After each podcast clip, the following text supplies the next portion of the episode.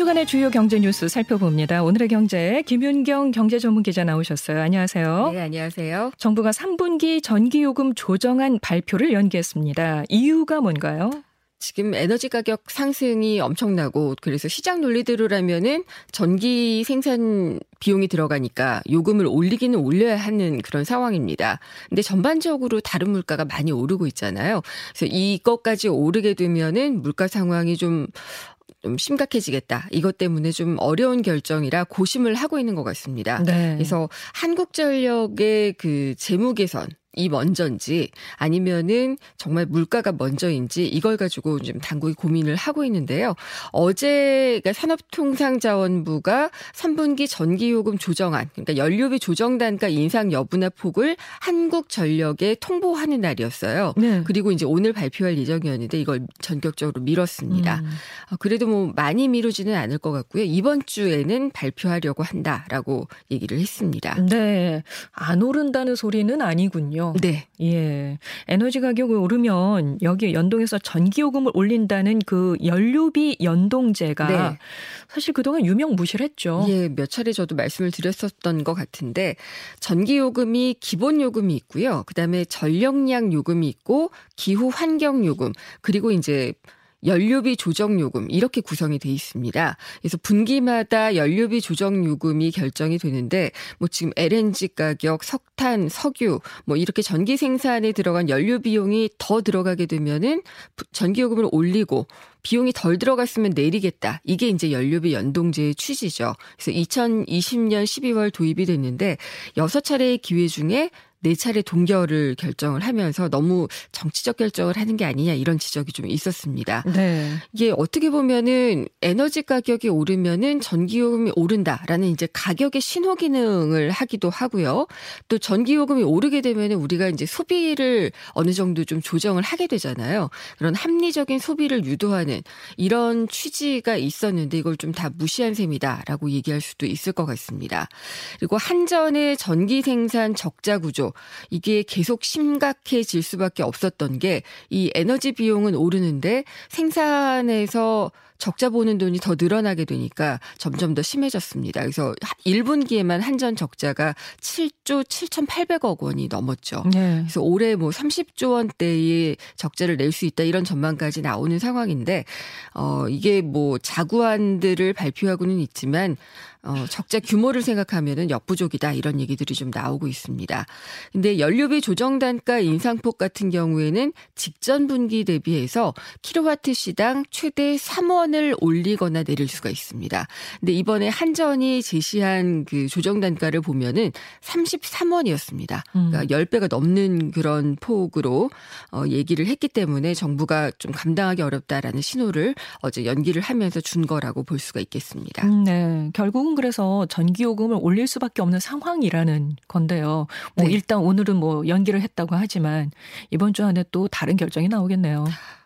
올리기는 할 것 같습니다. 그러니까 고심은 하고 있는데 제한적으로 인상할 것 같고요. 네. 추경호 부총리가 했던 말을 뭐 떠올려 보면은 일단 한전이 이 뼈를 깎는 자구 노력을 통해서 어좀그 어쨌든 그런 것들을 좀 해보겠지만은 인상은 최소화하겠다라고 음. 이야기를 했습니다. 그러니까 인상을 하기는 한다라고 이제 해석을 할 수가 있을 것 같고요.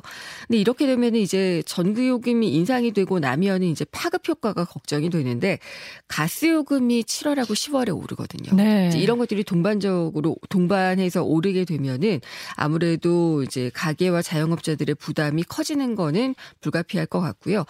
여기서 또 소외되고 있는 부분도 문제입니다. 그러니까 전기로 사실 냉난 냉방까지는 못하더라도 난방을 많이 하시는 분들이 저소득층이시거든요. 근데 이분들에 대한 보호책이 거의 논의되고 있지 않다는 점 음. 이런 거 정부가 좀 놓치지 않았으면 하는 바람입니다. 네, 물가 걱정에 포함이 될 텐데 이 전월세 시장이 들썩일 것이라는 예상이 또 나오고 있잖아요. 네. 여기에 대한 대책도 나옵니까?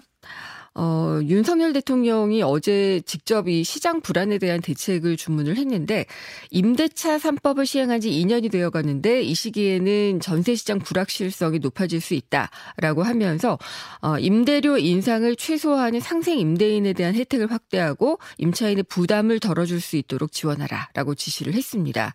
어, 그러니까 저 다시 한번 설명을 드리면은 조금 과장된 측면이 있지만은 8월에 전월세 시장 대란설이 나오고 있습니다. 음. 왜냐하면 이제 임대차 3법 때문에 어, 계약갱신 청구권이 2년 동안 묶였던 그런 물건들이 이번 8월에 많이 나오기 이제 시작하게 되거든요. 네. 2년 동안 전세 보증금을 올리지 못했으니까 어쨌든 그 임차 임대를 하는 분 에서는 올리려고 할 거고 그렇게 되면 전월세 값이 급등할 수가 있기 때문에 이제 대란설까지도 나오고 있습니다. 그래서 정부도 대책을 발표할 예정이었는데 오늘 부동산 관계 장관 회의가 있습니다.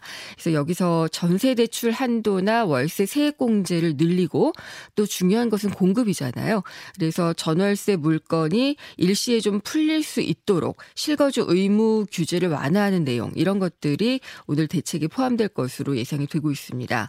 그리고 대통령도 얘기를 했지만은 상생 임대인 제도 연장 시행하는 방안도 거론을 하고 있는데 어 정부가 지난해 12월 말부터 올해 말까지 계약하는 전월세 물건 가운데 직전 계약에 비해서 5% 이내로 가격을 올린 뒤에 2년간 계약을 유지하는 일명 상생 임대인에 대해서는 어, 여러 가지 혜택을 줬죠.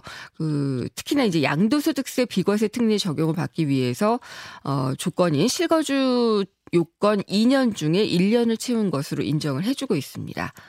어, 그리고 임대차 3법 같은 경우에는 이번 정부가 어떻게든 손질할 것이다라고들 어, 알고 있는데 폐지나 개정이 또 국회를 통과해야 되니까 쉽지가 않은 상황입니다. 그래서 중장기 과제로 삼고 향후 국회 테스크포스 등을 통해서 손질에 나설 것으로 예상이 되고 있습니다. 네, 알겠습니다. 새 정부가 지난주에 내놓은 경제 정책 방향을 좀 살펴보죠. 어떤 네. 내용들이 있습니까? 각종 감세 정책들이 대표적이었습니다. 그리고 규제도 완화해서 기업의 활력을 제고하겠다. 아, 이런 대책들이 주를 이루었는데요. 우선 법인세 최고 세율은 25%에서 22%로 내리고요. 종합 부동산 부동산세도 낮추기로 했습니다. 그리고 초고액 주식 보유자 외에 국내 상장 주식의 양도소득세 폐지를 하고 증권 거래소도 내리기로 했습니다.